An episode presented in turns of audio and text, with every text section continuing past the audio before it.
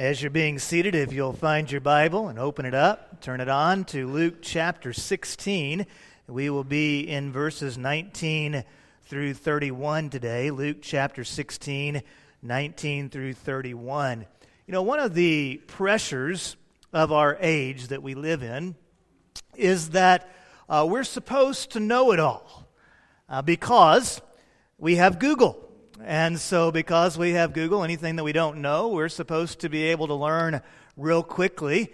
And I find that it absolutely drives us crazy when we don't know something. I mean, you're driving down the road and you see that there's some new construction coming in along 544, and you're like, what's that going to be? And so you start trying to figure it out. You're Googling, you're like, are we going to get another chicken place? You know, maybe another mattress store because we need one of those, don't we? And so you start thinking about all these things. What's it going to be? Because you want to know. And, and people get really upset if they don't have every little bit of information. You know what? It, it really used to not be that way. I know that for some of y'all, you can't imagine this, but there used to be a world before the internet. Yes. In fact, it really does not go back that far. Stacy and I have been married 20 years, which, I mean, that's a long time to be married, but it's really not that, that long of a period of time. And so I go back 20 years when we were engaged and we were planning our honeymoon. We were going to go to Eureka Springs, Arkansas. Big spender, I know. Uh, hey, we stopped by Wendy's on the way. Anybody ever been to Eureka Springs? Yeah. So, do what now? That's a good motorcycle ride. That's right. You can get car sick too if you take those roads as well. So, so we were going to go to Eureka Springs and we were trying to figure out where we wanted to stay. And so here's what we had to do. We had to go down to uh, Barnes and Noble, Barnes and Noble bookstore, and get a book that had all the different places you could stay in Arkansas there. And so then we, we looked through them and they had little descriptions and they had an address and a phone number. And the ones that looked okay, I would call. And actually, I'd talk to a person, and I'd call, and they would send me, they would mail me a pamphlet. Okay? And so then once we got these pamphlets, Stacy and I looked through these pamphlets and we made the decision on where we were going to stay based upon the pamphlets. And so we, we didn't have online booking. Uh, we didn't get to see pictures of where we were going to stay. I mean, it was archaic. Oh, the horror, you know? But that's just how we lived back in the pre internet day. We didn't have all the information, and so we often just lived uh, without it. And one of the things that I've come to conclude in this internet age is that we do have to be careful. And don't hear me wrongly, I, I love technology. I'm actually kind of fond of it. But uh, uh, we have to be careful not to reach a point where we quit listening, particularly where we quit listening to wisdom because we feel like we know it all. We got all the information, and if I don't have all the information, then I can find it. And so I really don't need to listen to wisdom because I, I know it all. Well, in Luke chapter 16, Jesus tells a story about two men. One of them heard the message of Jesus and listened. The other thought he had it all together, and so he did not listen to the message of Jesus. Now, Jesus tells this story in response to the Pharisees. The Pharisees, those religious hall monitors, those people that thought they knew it all and had it all together, they saw Jesus, they heard Jesus, yet they would not listen to Jesus. And so he is telling this parable in response to them. It's an interesting parable. It's not one that you really hear preached very often because of some of the subject matters that are dealt with within the parable. Yet, what we do around here is we preach what's next in the text. So, we're going to look at this parable today and walk through it together, beginning in verse 19. There was a rich man who would dress in purple and fine linen, feasting lavishly every day. But a poor man named Lazarus, covered with sores, was left at his gate and he longed to be filled with what fell from the rich man's table, but instead the dogs would come and lick his sores. In Jesus' day, they were really into what you might call the health and wealth gospel. Basically, what they thought is that if God loved you, if God liked you, then you would be healthy and you would be wealthy. And then the contrast to that was that if God didn't like you, then you would be uh, ill or you would be poor. And so they would frequently judge people in this way. If God likes you, then you're healthy and wealthy. If God doesn't like you, then God has some type of curse upon you. And so we have this rich man that we're introduced to. In my mind, I envision him sleeping in this massive bed that has a dollar sign right on top of the headboard, you know?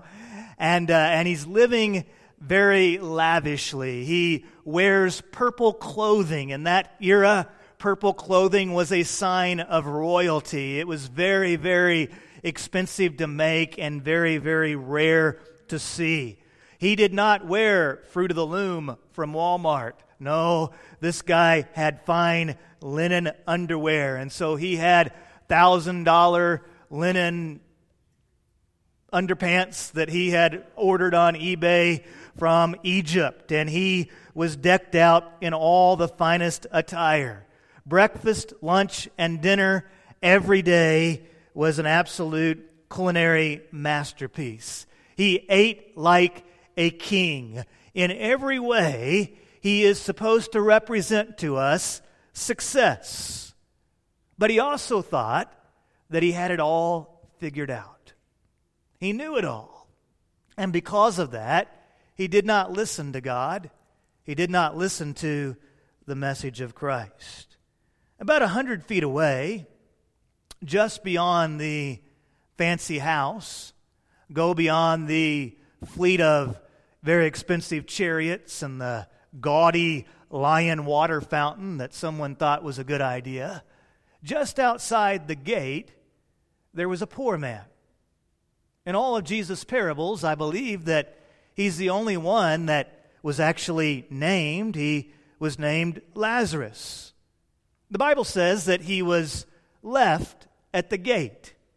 In other words, he, he was a beggar. And so they would take him and leave him at the gate because this road would be traveled by the wealthy and he could beg for enough food to survive the day. He was poor. He was hungry. He probably had some type of physical disability. His clothing was torn and his body was covered with sores. And so you can imagine the scene that would unfold. Every day, the rich man would go out to conduct his business, probably at the city gates, and so he would open the gate to his house to leave, and he would go past Lazarus, and Lazarus would sit there and watch him leave. A part of Lazarus longed for what he had. A part of Lazarus was tempted to covet, and he was hungry. And so Lazarus even longed just for the table scraps that would fall from the rich man's table.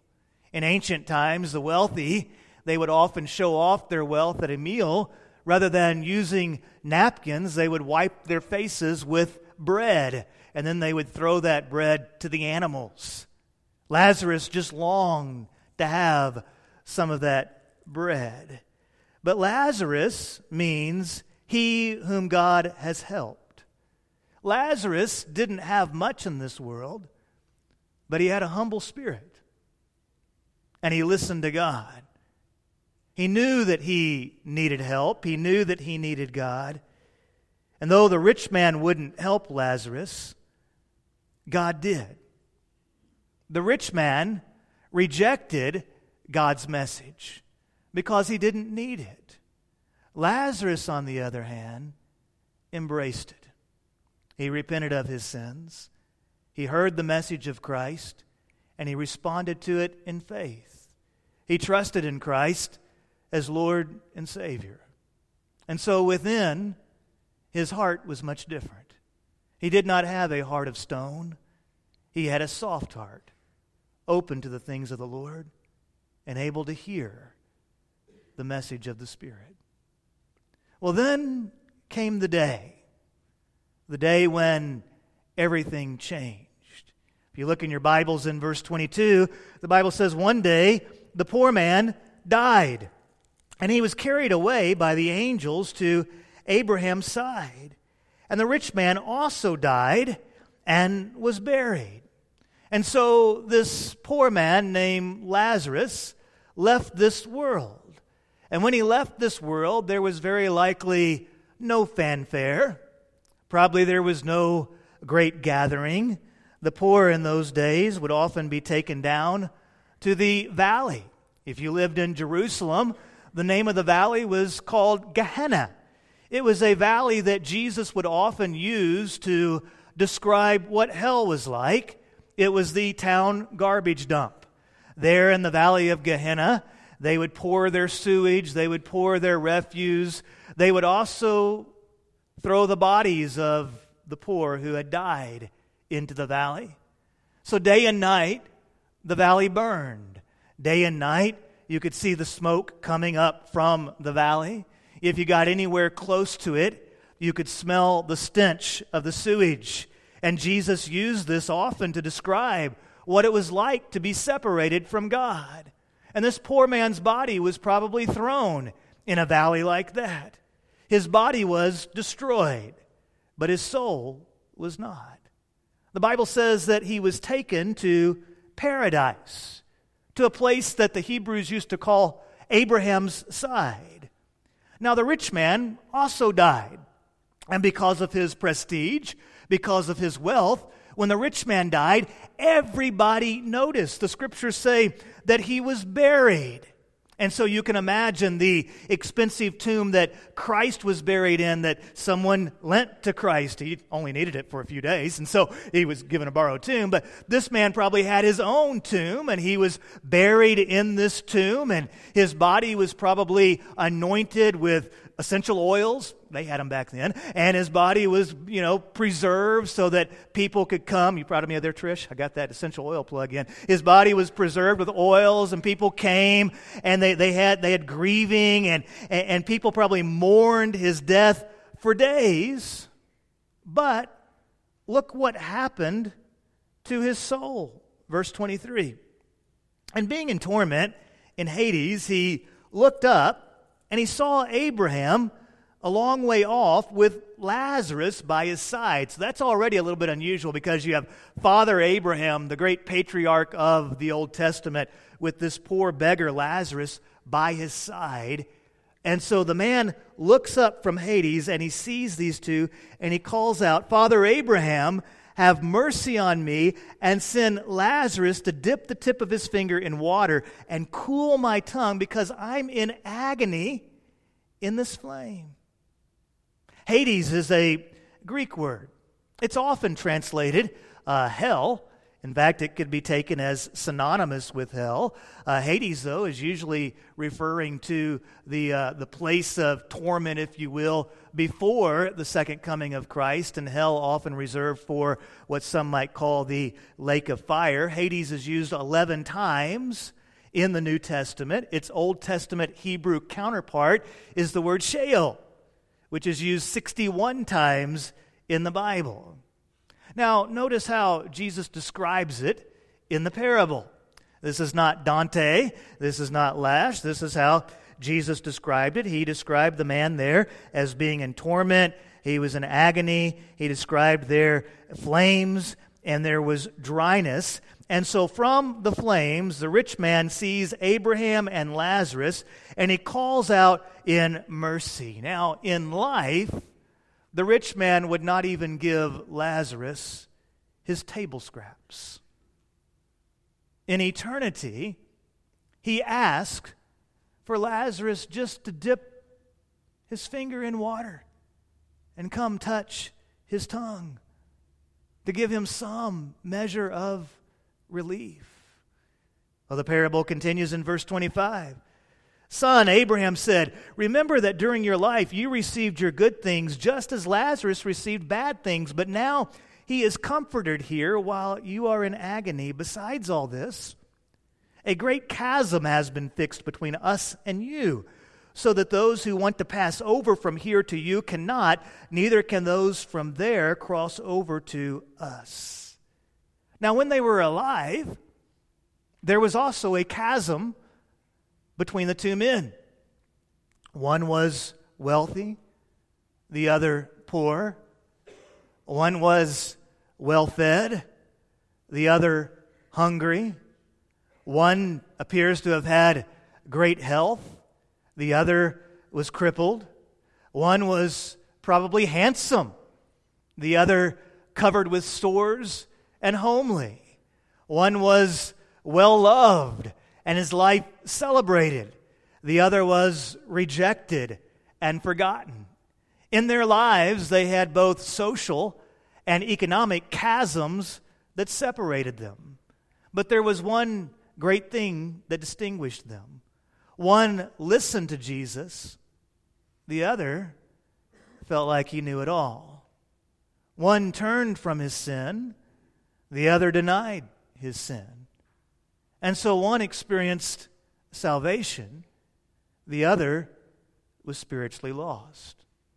And so the parable unfolds that after death, the two men were still separated by a chasm, a spiritual chasm, not temporary, made of earthly circumstances, but an eternal chasm of life and death, heaven and hell, joy and suffering.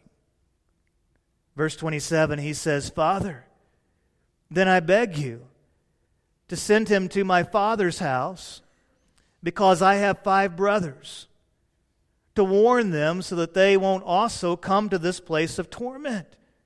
But Abraham said, They have Moses and the prophets, they should listen to them.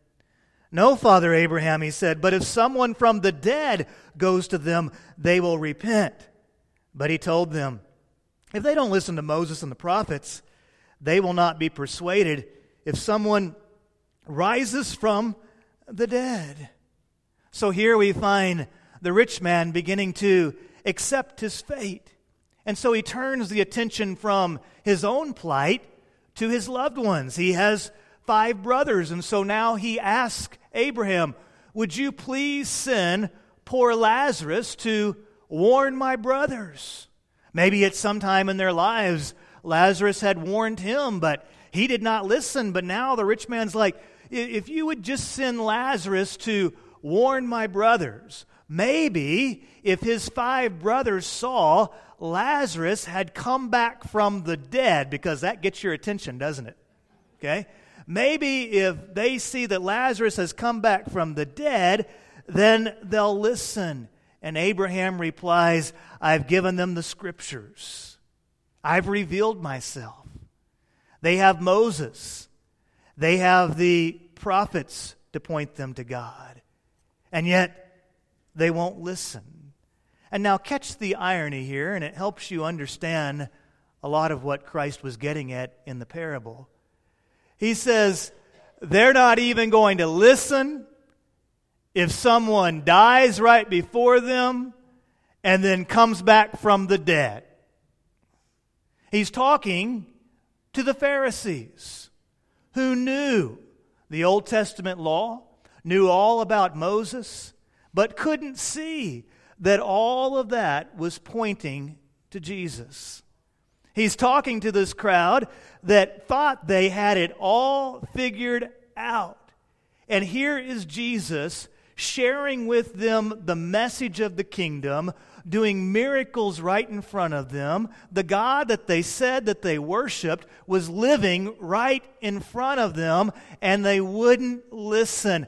And Jesus essentially says, You know what? I could die and rise again, and they're still not going to listen. Because their hearts are cold, they've tuned me out, and they won't hear. What's the point of the story? Well, to the humble, to those who have turned from sin, to those who will listen, to those who have faith in Christ, there is a message that our sufferings and difficulties here on earth are temporary. don't ever lose sight of hope. There is evil, there is injustice, there is wrong in this world, but those are temporary.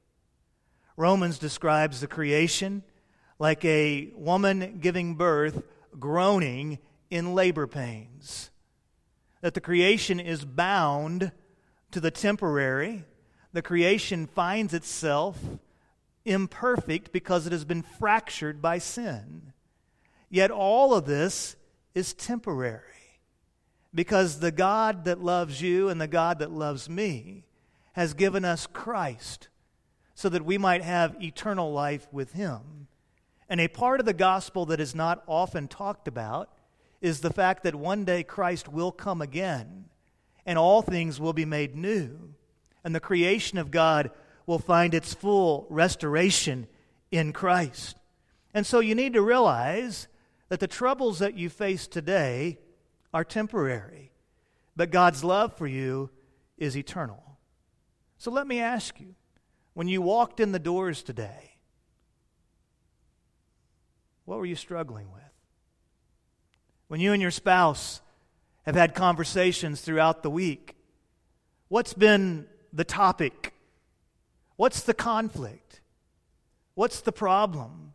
What is it that woke you up last night where you couldn't go back to sleep? Know this as a Christian, it's temporary. It's temporary. The depths of life's goodness will not be experienced fully here on earth. I wish you laughter. I wish you joy. I pray that in your homes that there is deep deep love.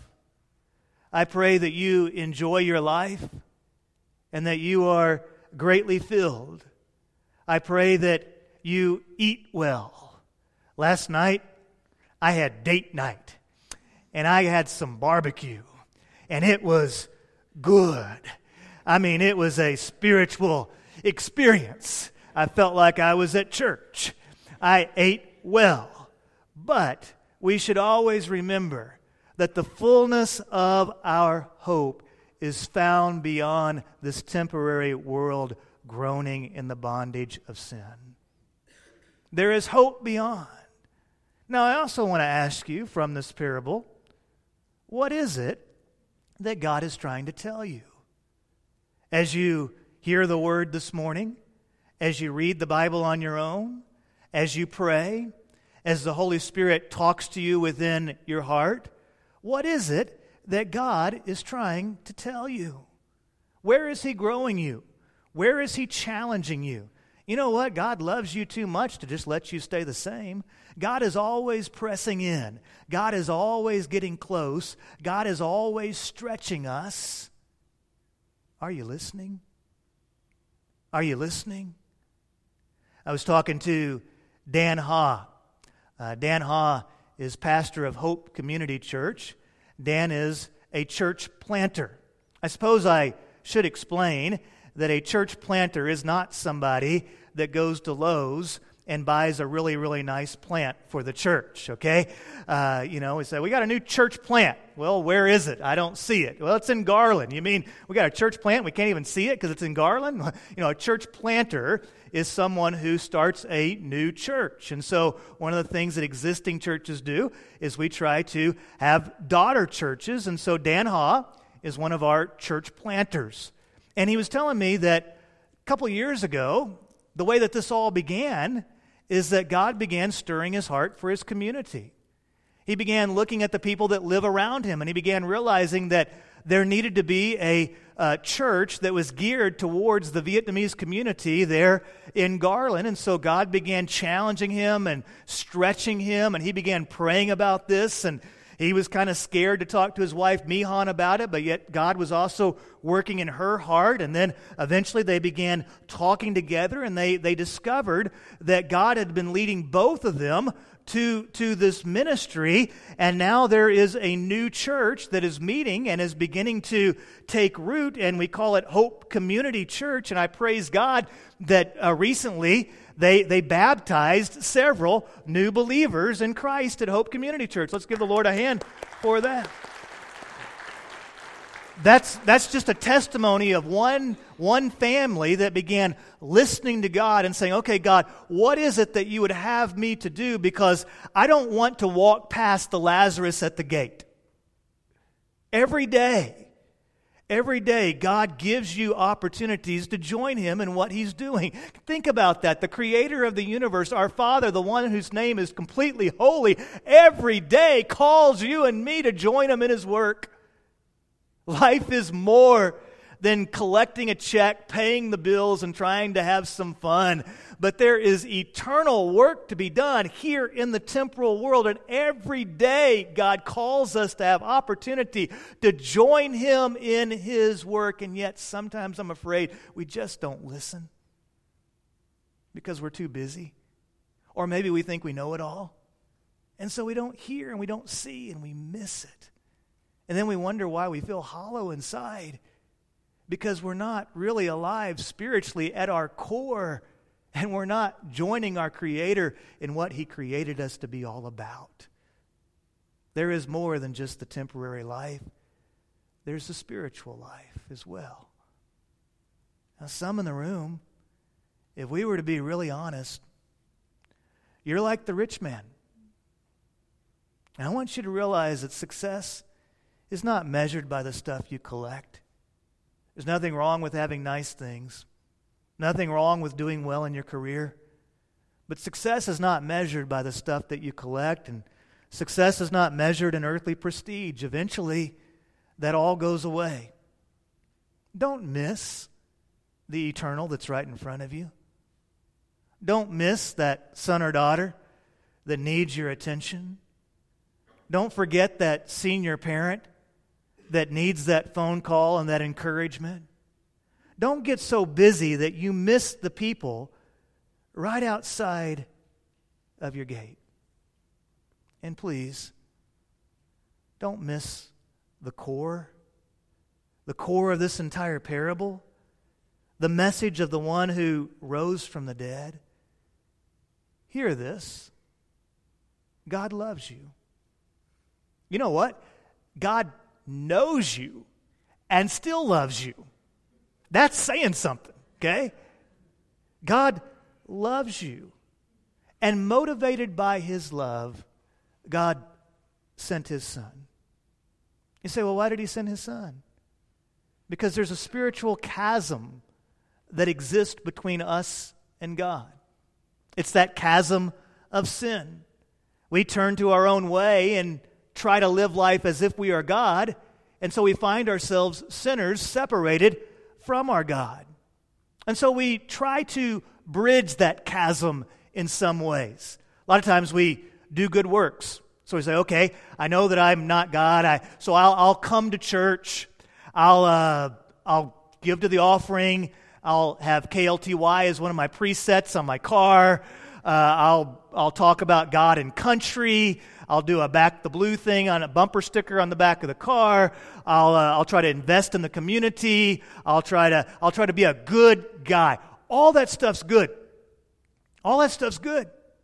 But none of that stuff can bridge the chasm between us and God because there's still this problem of I've, I've sinned and I can't be good enough to overcome my sin. So here's the, here's the story of the gospel. Here, here's what God did for you God sent his son to do for you and to do for me what we could not do for ourselves. He lives a life that I can't live. My life is always going to fall short. My life, I'm going to try, but I'm always going to find myself falling short. Why? Because I have a sinful nature that leads me to sin. But Christ overcomes that sinful nature and he lives a sinless life. Now, you know the story. He's rejected, he's betrayed, he's tortured, and he's crucified. Now, from a secular standpoint, people look at the death of Christ as it was a good teacher, a moralist who died as an example for what he truly believed in. But as Christians, we believe that the death of Christ is what we call an atonement. that Christ died on the cross for our sins. He died in our place, that Christ absorbed the wrath of God intended for sin into himself, and he took that wrath to the grave. He experienced, he tasted death in all ways, and yet because he was sinless and because he is divine, death could not contain him. And so he's the one. He's the one that overcomes death. He rises again. Now, here's one of the things that's very unique about the message of Christ Christ doesn't just call you to believe things about him. He doesn't say, okay, I've done this, now here's my rules, you behave better. At the heart of Christ's message is faith. He calls you and he calls me to believe in him. Rather than saying, okay, now I, I, see the example, now I have the rule book, so now I'll try harder and I'll do it myself. Christ says, no, it's not about you doing it yourself, it's about you receiving an undeserved grace from me that you receive whenever you turn from sin and turn to me in faith. So the call of Christ is to believe, to place your faith in Him and trust Him as Savior and Lord. And those who listen to that call, and obey. Those who listen to the call and obey experience salvation in Him. Please don't get so caught up in your life that you refuse to listen to the message of Christ. Trust in Him. Place your faith in Him. Place your life in Him. Christ is your Savior and Lord, and He loves you and He created you to live a life for God's glory. Listen to Him, place your trace, trust in Him, and He can save you. Remember, one day, one day it's too late. So trust Him today. Place your faith in Him today. Would you be so kind as to bow your head? Musicians are going to come. I can't help but think that in this group of folks, there may be somebody that, as I was talking, God really began to stir your heart. And you really you received the message from Scripture today. And this is the day that you need to trust in Christ as your own Savior and Lord. And so I would invite you right where you are. Just pray quietly and call out to God. Say, Lash, I don't know what to say. Just say, God, I, I'm a sinner. And I ask you to save me. Today I'm listening to the message of Jesus. And I'm placing my faith in Him. This morning, right here, I'm trusting in Jesus as Savior and Lord. I'm not trusting in myself or my goodness or my ability. I'm trusting in you, Lord. And I want this to be my moment, my moment of salvation, and I pray that you might save me and change me from the inside so that my life can be a part of what you're doing here. Father, I mark this moment as my moment of salvation. This is your day, I'm, I'm not going to embarrass you, I'm not going to call you out, but I would like to know. I want to be a pastor to you, and I want to pray for you. And Plus, I think it just marks the moment that this, this really happened. So if this is your moment of salvation, would you just look up at me and let me make eye contact with you? I'd just like to make eye contact with you. If this is your moment of salvation, would you just look up at me and let me make eye contact with you?